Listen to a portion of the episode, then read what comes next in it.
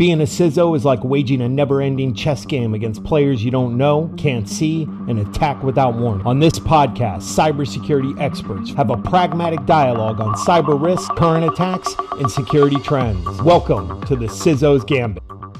I'm Sean Cordero, your host. Today we are joined by Brent Deterding, Chief Information Security Officer at Afani an outsourcing and offshoring firm based in the Midwest. Brent is a passionate security professional with an open and honest, what you see is what you get mindset.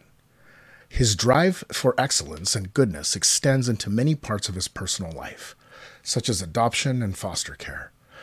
Buckle up for this memorable discussion with a 25 year industry veteran who, in his own words, is a student of cybersecurity, people, culture, and leads from the front with empathy to advance a positive culture and promote resiliency in our industry. Brent, thank you for joining us on the CISO's Gambit today. It's a pleasure to chat with you. Thank you. When I was talking about how we wanted to get the year kicked off, I was sharing with my colleagues, Chris and Dan, the opening that you gave during Evanta Chicago. It was a moving and powerful message that I took away. And I know a couple of our peers had a similar reaction. In your discussion, you were sharing the things that motivate you and you're passionate about. One of the things you're passionate about is our industry, our space, and our role in the larger cybersecurity realm. And what I've said for a while is that uh, this kind of passion, it doesn't come from nothing. It comes from something right. else. And when you began sharing your experiences as a leader, as a husband, as a father, that's when I started getting a small peek behind the curtain. I would love to hear how you came to the space, what drove you into it. I know you come from a very deep technical background. And something that was quite disarming was you're like, "Hey, I'm kind of new into the role and I think I'm doing pretty good." It was very it was very vulnerable like it was very vulnerable, and that you don't hear that too often. Yeah, sure. So um, this is so I'll, I'll, tell you a funny a funny story that is that is indicative. So I am 44 years old. I was born in 1979. So in 1986, here in the U.S., there was a little baby fell down a well in Indiana, baby Jessica. Okay. And I'm sitting there at six or seven years old, however old all I was, and it was not this was one of the first like major news coverages uh, in the us and i looked at my parents i'm an only child i looked at my parents and i said why don't they just shoot her. What? And my parents freaked out They're like honey you wait like like shoot her? Yes like shoot her down the well. I was like can't miss. Um and then and my parents were like what the what in the no you can't do that and i was like it's not looking too good for her. Put her out of her misery. I am by nature an incredibly unempathetic person. I don't empathy is not is not a thing. Like I was six or seven. You don't make this up, right? Um, I had to work on developing my empathy, and I worked on that. Uh, my faith, I'm a Christian. My faith is a very big deal to me. I'm Lutheran, LCMS Lutheran, and I I prayed for a level of empathy, and I wanted to be an empathetic person, and I knew that I was not. Now, this also, looking back, it limited me in my career because what people told me was the golden rule, right? Treat other people how you would want to be treated, and that's a bunch of crap because how I wanted to be treated is not how anyone else in the world wants to be treated right? But with myself like I wanted to be dealt with, which was very harsh and blunt and not very kind, right? So when I learned uh, treat other people how they wanted to be treated, how they wanted to be treated, my career really took off and did very well. Um, I was looking back, so I'm praying for develop this empathy, and it took a while, right? But there's very little that me and God can't do, right? And in this time frame, kind of in there, my wife and I uh, had been married for five years and wanted to start having kids. And we were unable to. And we dealt with infertility for five years. And if one thing will make you appreciate that everyone is going through something sometime, and have some empathy. Infertility did that for me in, in, in spades, right? And so I learned that everyone is kind of going through something all the time. And I became what I think is a, a relatively empathetic person. Now, I still am who I am, but um, God has been able to work on me to develop some level of empathy. Now, throughout, we had my oldest child, he's 11 now, had him through advanced reproductive technologies, and adoption or foster care was never on our hearts, right? Until it was. And then all of a sudden it was. And not only did we adopted uh, domestically, we adopted transracially as well, which is a whole nother ball of wax, right? And there again, like you have a choice in, for example, how you look at birth mothers and how and the choices they made. I love my son's birth mother, right? Uh, I love her because she made three outstanding choices, right? Despite any other life choices, she made a choice for life, she made a choice to make an adoption plan, and she made a choice for us, for my wife and I. And I think that was a good idea. So go figure, right? Uh, and then that also led us to uh, foster care because we can all say any number of things that we want about politics, religion, people, blah blah, whatever. But if you want to, if you want to put your money where your mouth is, then okay, then like I've been there and done that, right? and we're part of an organization, and this is the organization that I introduced at that event called Call to Care, out by out by us in the cornfields west of Chicago. And it is an outstanding organization because we are not all called to be foster parents. I promise you, it drops a bomb in your life, right? But we are all called to care. And loving on kids in nasty situations is something that just about everyone in the world can agree is a good thing. So it's a very practical way. And one thing that has been so satisfying for me is our ability to kind of inspire other people to be part of. And I talked about it at that event. We have CASA, which is court appointed special advocates. My wife is one. We have friends who are ones. We have you have to learn a little bit of vulnerability, as you mentioned, yourself, because we have things that we could do on our own. But if we say hey guys, I need help with a crib mattress because ours, like the elastic, is done. Can someone go buy me a crib mattress? Then that gives people the ability to say yes. That whole event at Evanta was filling duffel bags with some stuff for kids in foster care. It gave people an ability to do something, to do and express their care and concern. And that's outstanding. I love those kind of events. It was cool because not only was it tied to something that you're very passionate about and is important to you, but to be able to share that with the rest of the executive community is not something we often get to do outside of our friends. Yeah. And it's cool to be able to do that because people are thankful for the opportunity because, in general, people want to help. People want they are willing to help and they want to but they don't necessarily know how.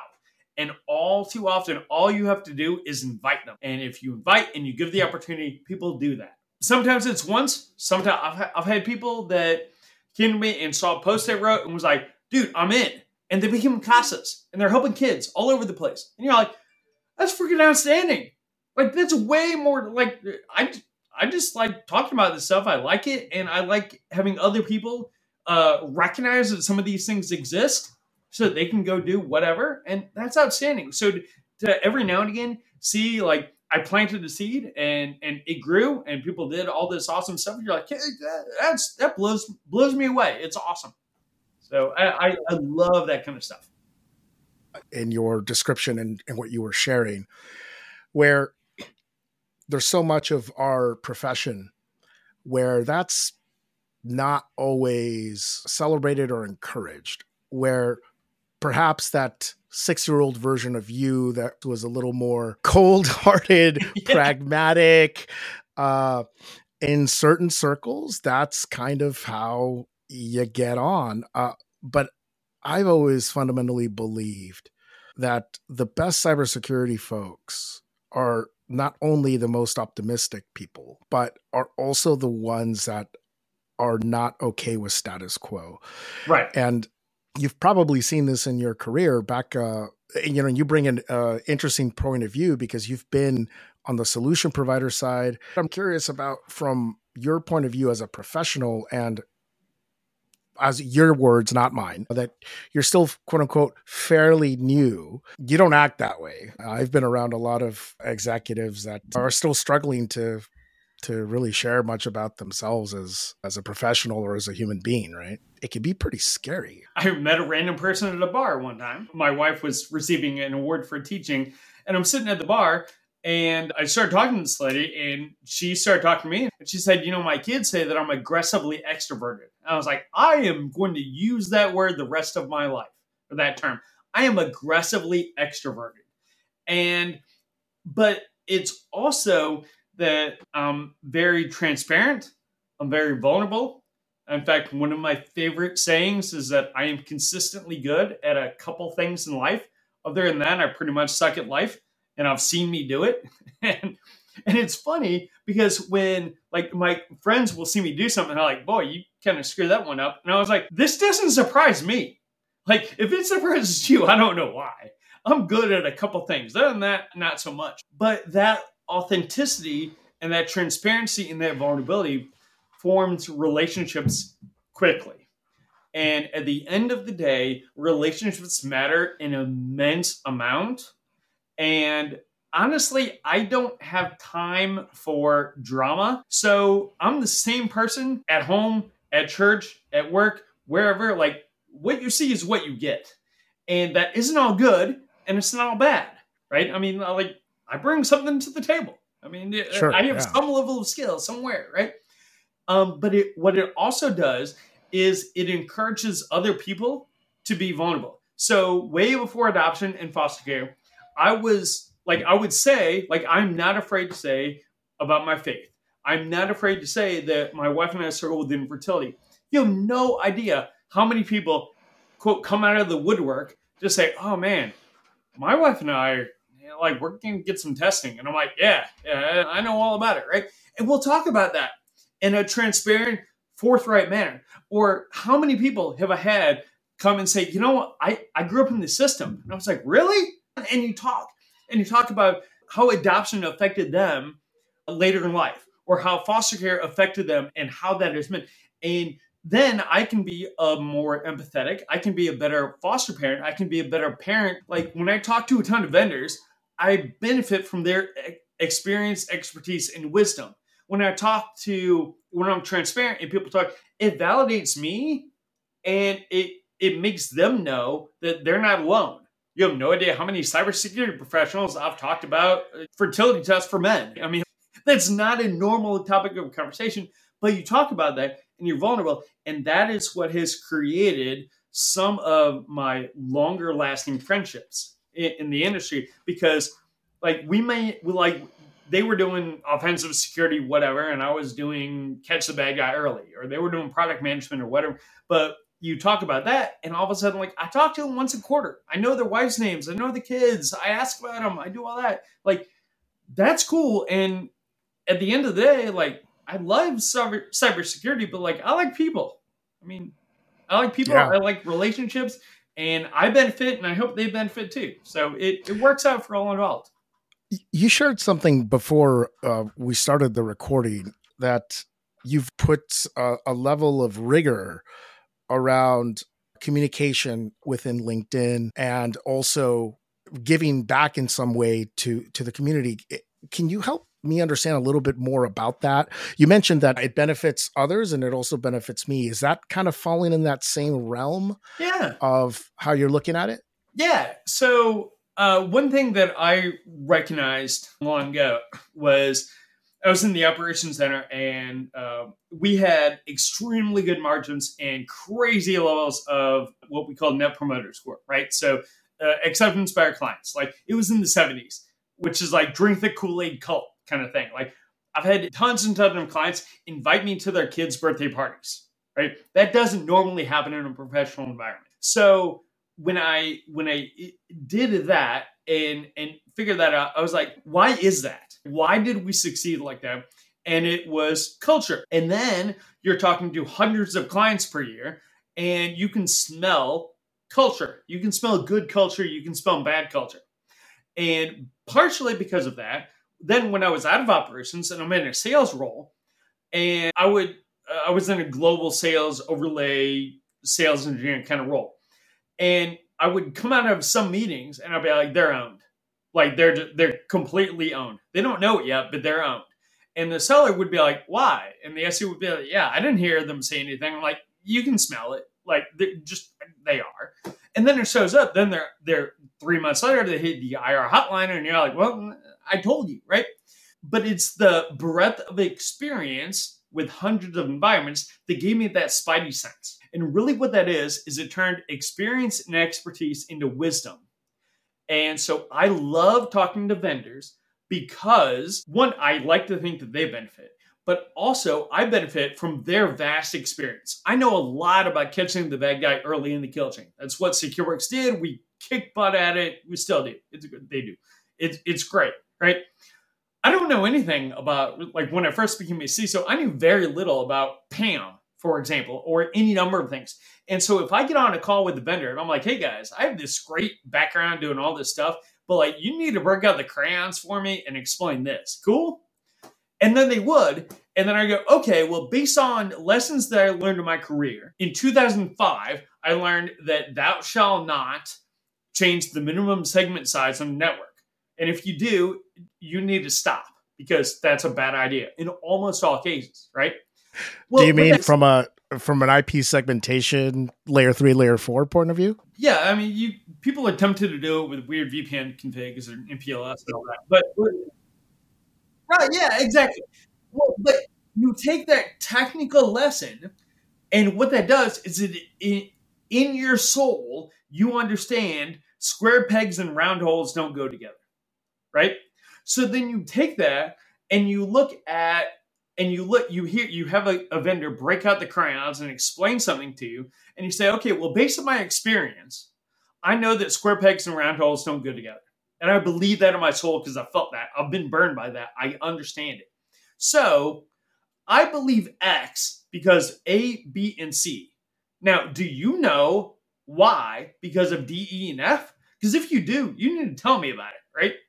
And so I benefit from their experience, expertise, and wisdom. And even if they don't have the wisdom, I can ask the questions that get me that wisdom. So it's a way to level myself up as a CISO, like really, really fast, right? Because I benefit from all this experience that all these people have. And then I like, I'm completely and totally willing to benefit from other people's fortune or misfortune. If someone screws it up really, really bad, I don't I'm not gonna be a vulture, but I want to see it. Like I want to learn and be like, oh, that looks like it hurt. I don't want to do that. So what do I need to do? And to some degree, we all do that. I just like to like I view vendors as a fantastic way to level myself up on and I'd like to think that they benefit and quite honestly I'm aggressively extroverted and I've carried a quota and I kind of like salespeople. So yeah, it's it's fascinating you share this uh, point of view because uh, there was a point in my career where I was one of many cybersecurity leaders that just assumed the vendor is the enemy. Mm. And it wasn't until uh, a my COO, who was my boss, really sat me down and explained to me how business works and the importance of partnership and the exactly. importance of uh, getting to the same place and uh, he said to me one time, he goes, Well, do you work for free? And I said, Well, of course not. And he goes, So why do you think they would? Right. And I was like, Oh, I get it. I and I mean, it. there's so there's plenty of bad behavior on on vendors, right? I mean, uh, whatever. Sure. But there's so much good. Like I can rattle. I had a post the other day, and I rattle. I'm like, here, call people out. Here, it got twenty five thousand impressions in like a day. It was awesome because we were wow. like they're awesome, they're awesome, they're awesome, they're awesome. And I'm like, yeah, I can rattle off all sorts of people from big dogs to first little startups to vendors to or to uh, event planners to coaches to treat all every possible company. I am someone that I'm like, oh, they're doing it well, they're doing it well, they're doing it well. And at the end of the day, but a lot of those companies that I, I have two companies I ran into this week that I will absolutely recommend to people in a heartbeat that I have no intention of ever doing business with. It's not yeah. for me. But I don't have to defend environments that it's appropriate for. I have to defend my environment and I don't need it. So I'm not mad, but I'm good. Right? So whether we do business or not doesn't mean that we can't be civil. Right? I mean, people matter. Don't be an asshole. And it that's really a lot of it, honestly, is treat me like a person. Oh, yeah. Right? Normal human interaction. Treat people like people. Don't lie to them. Don't waste their time. Internalize, don't be an asshole in your soul, and you'll be fine. So, with um, your perspective on vendors, I can only imagine the influx of cold emails that you're getting, uh, cold calls either to your staff or to yourself directly around the latest and greatest AI or ML or Gen AI, LLMs, you name it. Yeah. From your point of view as being on all sides of the house effectively, what are you seeing that is exciting to you about where we're moving directionally uh, as an industry in adopting machine learning, yeah. AI? So and where where does it have you kind of going like, yo, pump the brakes, like Well, so I I'm I'm working through this. Full disclosure, I am working through I might feel differently about this tomorrow, right? But where I am right now is uh I'm actually gonna this is the bones of a speech I'm giving in three, four weeks. Um I think that as an industry, like for all of us, not for one individual, but as an industry, the bad guys are going to leverage AI more completely, more efficiently, and way faster than we will. And I also don't think that time changes that. Like, I don't think that we flip the script in 12 months as an industry, right? So even things like code generation, for example, I am not confident that AI is able to write secure code because I don't think that we are asking it to do the right things. So I think that I think the problem statements that we are asking AI, machine learning, whatever, to solve are too broad, and we're way far away from generalized AI as a res- now that's all fine and good. It, that that's fine and philosophy and whatever else, and people can agree or disagree. Whatever, that's fine. Um, the more practical question is, what the hell am I going to do about it, right? For my organization, right? And I have a couple of answers for that. One is that um, embracing AI is a good thing because it's going to happen, right? So embrace it for your users and all this. Like, don't stand in the way of the train, right? Um, that's that's easy, right? The other thing is where we might want to pump the brakes is using that spidey sense, that BS detector, to say, like, that's a good problem statement for AI.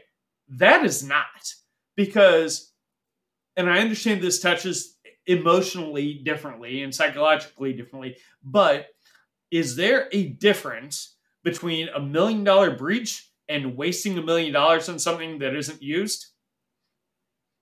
Either way, it's a million dollar loss to the company, right? I understand the psychology of it and all that. So, part of this whole AI thing is preventing our companies, preventing our organizations from doing things that are dumb. Now, it may be dumb from a security perspective, but just in general, dumb. Like, that's not going to work well.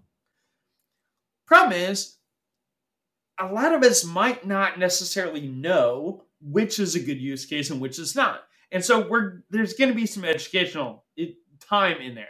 Now, can we also like uh so that's incumbent upon us to learn a little bit. And there's going to be like the standard hype cycle, right? Where there's going to be a lot of people who start doing stuff and a lot of all that is going to fall away soon. So one of the determining factors for me because a lot of this is not AI that we are doing, it's what our vendors are doing, right?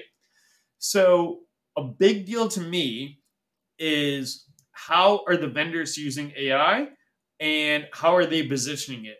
So, I can tell you that if your lead into me is, oh, we're an AI company doing blah, blah, blah, blah, that is not very appealing. What is appealing to me is, hey, here's the problem that we're solving. AI happens to be useful to do that or to do part of that. That's great. When I worked for SecureWorks, I was like, hey, eh, we've been doing AI, machine learning, deep learning, blah, blah, blah, stuff for appropriate problems, and you have to recognize a couple things. One thing that you have to recognize is you have to define a problem that AI is well suited for. Two, you have to realize that the vast majority of what you try is going to fail. And three, you have to realize that for some problem statements, 2% efficacy is rock star. Like if you get 2% efficacy out of some things, you're doing good, right? So take that world and apply it to code generation. Okay? Or fixing code. Now, I believe, because I've talked to some people who know a lot about this and are starting companies doing this, I believe that AI can be used to fix crappy code and make it secure really well, like 90, 95% efficacy. If you give it very well defined things, like, oh, we're going to do these things in these languages. We're going to solve this problem in these languages, and we're going to scan a boatload of code and we're going to suggest fixes that a human has to evaluate. Okay, I believe that. So, as an industry, can we all do that? No. As an individual company and organization, can we leverage AI to do those very specific things? Heck yes. And we should. And that may look like catching bad guys, like risky sign on behavior is a great example for AI, machine learning stuff, right? Good, cool. Use that. That's good. Now, I'd be remiss to not back up and say that I like to avoid the problem in the first place. So, for example, sure, yeah, people are worried about phishing, right? So, how do companies lose money? They lose money via um, uh, ransomware and business email compromise. Those are the two two main ones. What are the vectors for that? Phishing, stolen credentials, and external vulnerabilities here and there, right? Okay. If you have 100% of your users have strong MFA and you do not allow BYOD, are you worried about that? Not really. I have 100% coverage on YubiKeys. How much do I care about phishing? Not really. How much do I care about AI doing really, really good phishing? Who cares? It's about the right? same. I can publish every username and password I have on the internet and really not care. I'm not doing that, but yeah, it's a good theory, right? So yeah, yeah. I like sidestepping the problem, and that allows me to sit there and watch and be like, "Hey, sucks for you, bro." But that also allows me to define the problems because if I'm not worried about that stuff, then I can focus effort on other things that enable the business to work better, more securely, avoid cost, enable sales, more efficiency, ensure compliance, all that kind of stuff. And I like focusing on more interesting, more important problems, and I do not like I don't like doing work without progress, basically. So that's a long rant on AI, but there you go. That's the bones of the talk I'm giving in three weeks.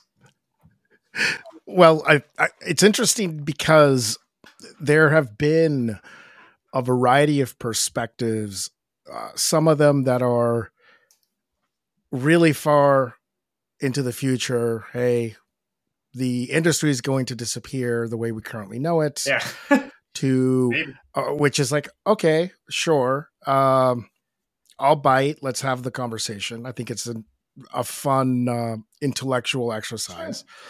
Then you have the others uh, where, uh, you know, actually, uh, uh, Sam Curry was on the show. He's he's done a lot of AI research in the past, and uh, we were talking a lot about, and it goes back to what you were saying about secure coding, right? About data poisoning, which is should we not believe that there are bad actors right now purposely feeding bad data to these LLMs? And the answer to that is, of course they are. Of course they are. of course they are. And uh, you likely also have people with good intentions doing a similar kind of thing as well, uh, whether they realize it or not. In terms of your business where you're currently at right now, um, and uh, it's pronounced Anfi, right? Uh, Afni. Afni. Afni. Yep. Afni.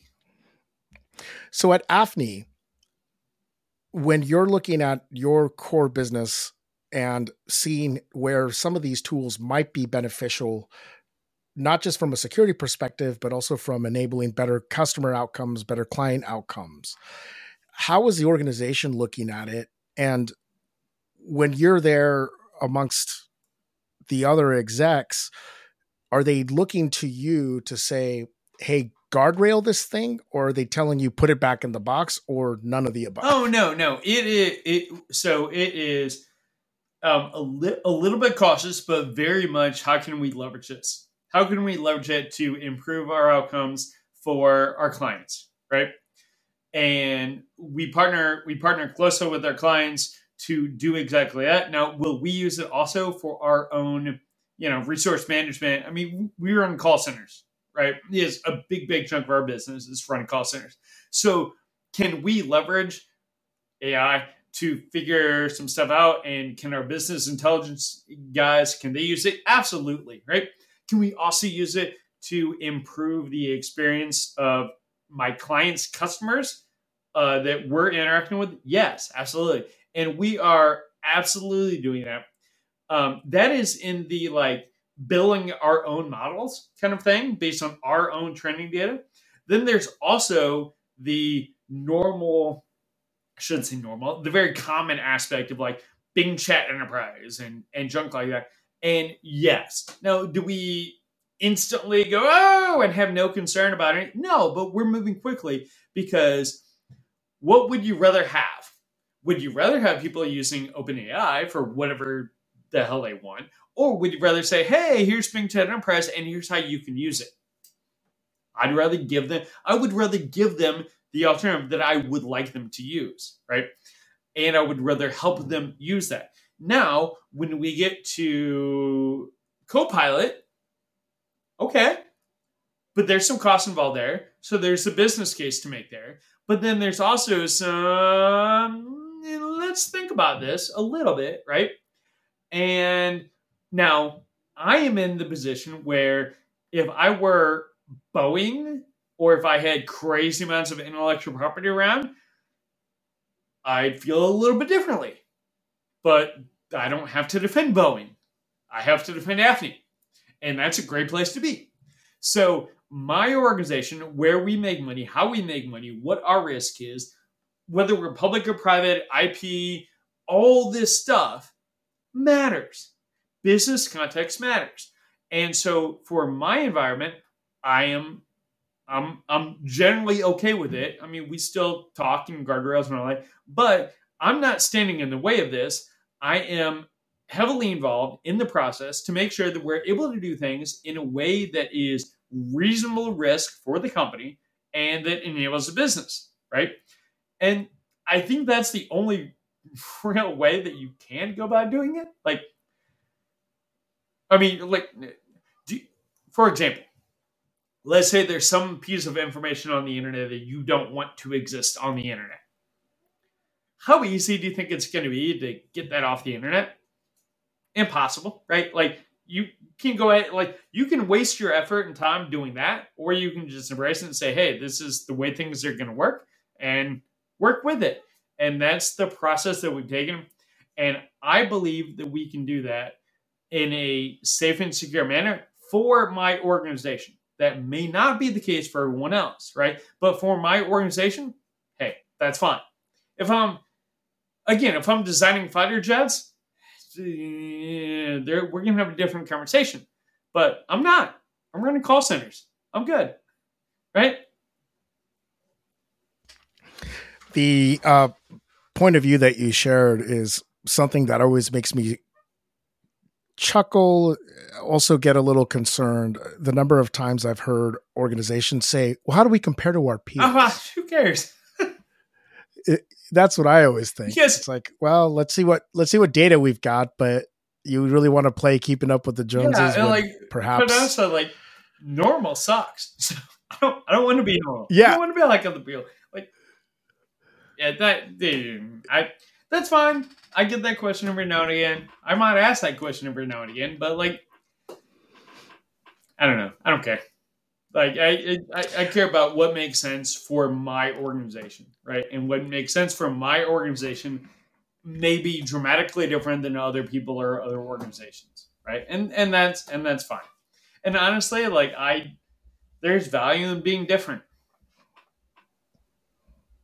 There absolutely is something that you shared about your your previous experience having worked across and advised so many other leading companies before you went to AFNI was the diversity of perspectives that you could get. And what I'd like to know from your point of view, what are two things that you feel that the industry is still self inflicting wounds on themselves? And on the inverse, what would you say might be three things that you feel are moving in a very positive direction industry wide? Sure. Uh, it's just like the magic wand question. Like if you had a magic wand, you had to fix two things. What would it be? Um, I think one of them, one of them would be that we have a matching problem in cybersecurity in general. That is, we have we have plenty of we have plenty of jobs. We have plenty of people, and they're just the matching is all jacked up, right? And I, you know, I'll give you an example, right? Um, job recs say we want someone who has 10 years of experience in this particular vertical to do this role.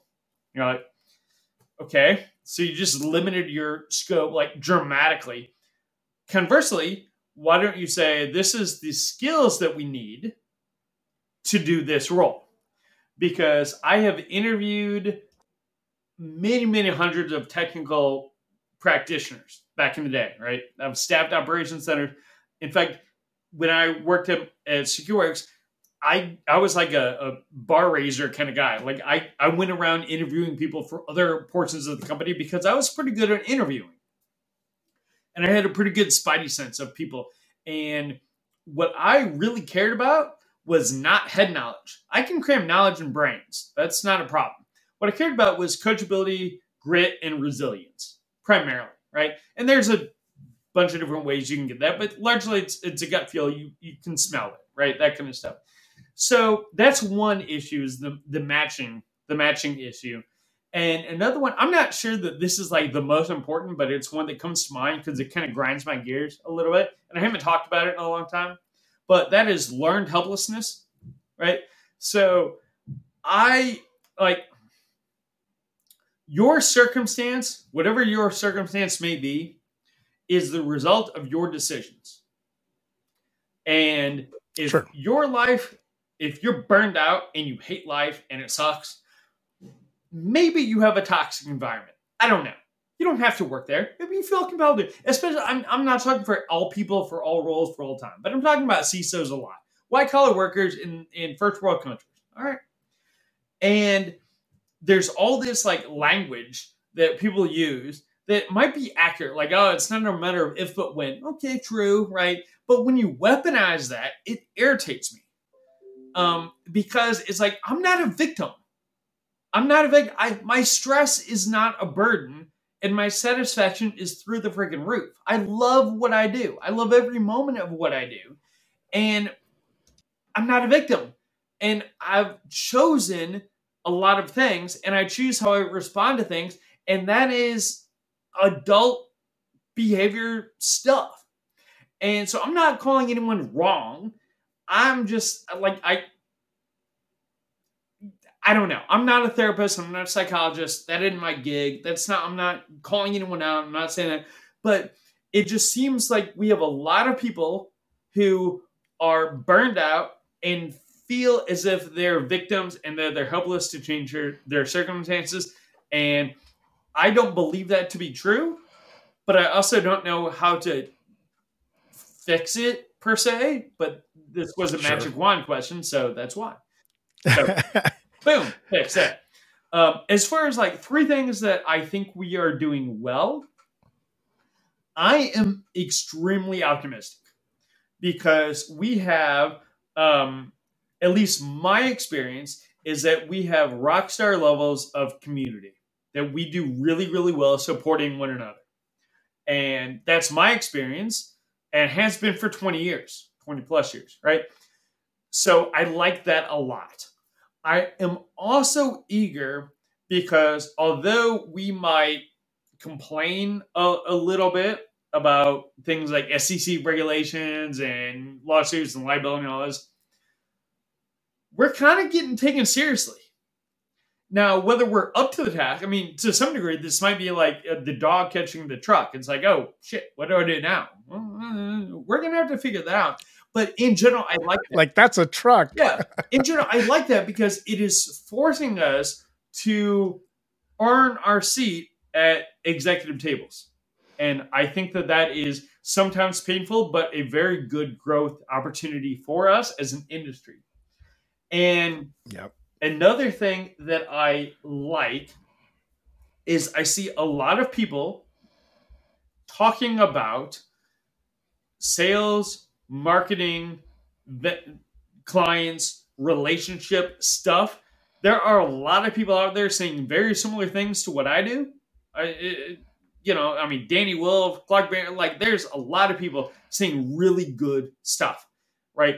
Uh, about this whole vendor thing. And I'm hopeful and I'm eager to see um, that make the impact, get, absorb into the, the VC firms and the chief revenue officers and all that kind of stuff, where they start not driving the metrics that drive the, the crappy behavior that ticks us all off, and that we're able to partner better and emphasize relationships more.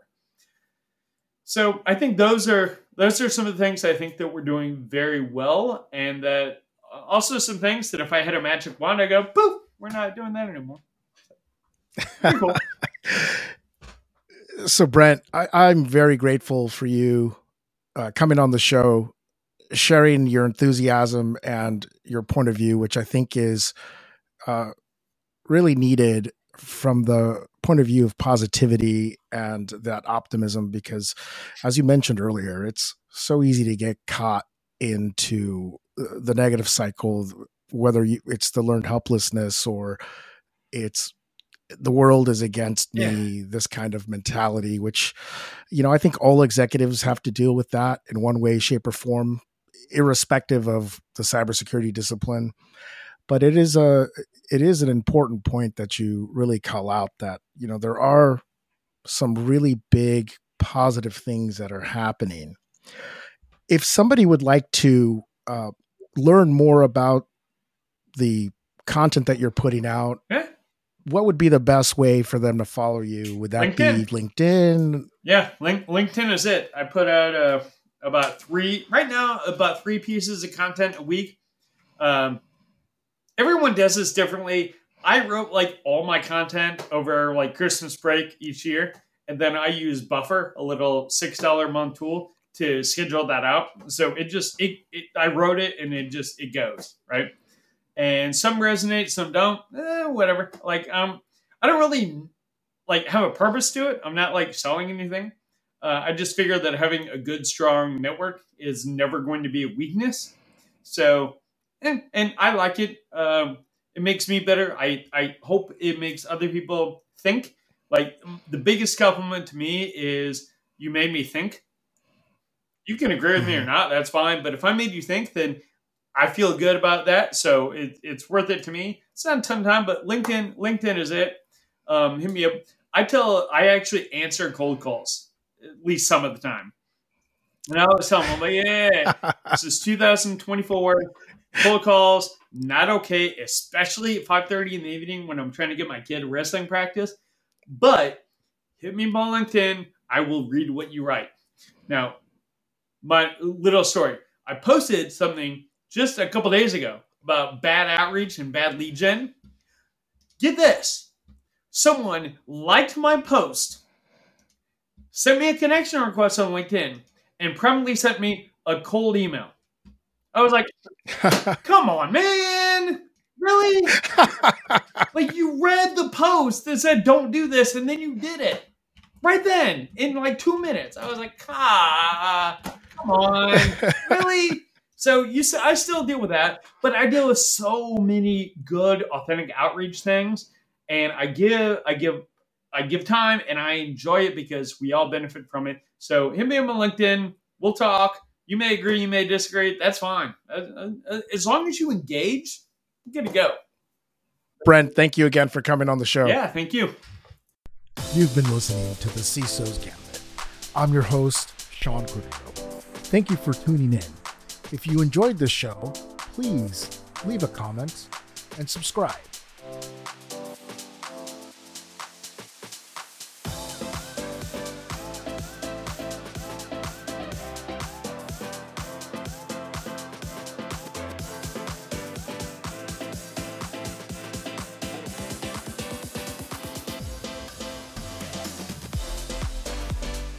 Content on this podcast may contain forward looking statements that are current as of the date of recording and subject to change. These statements are subject to the safe harbor provisions created by the Private Securities Litigation Reform Act of 1995. Full legal disclaimers are available at revolutionaries.zscaler.com. Copyright 2022.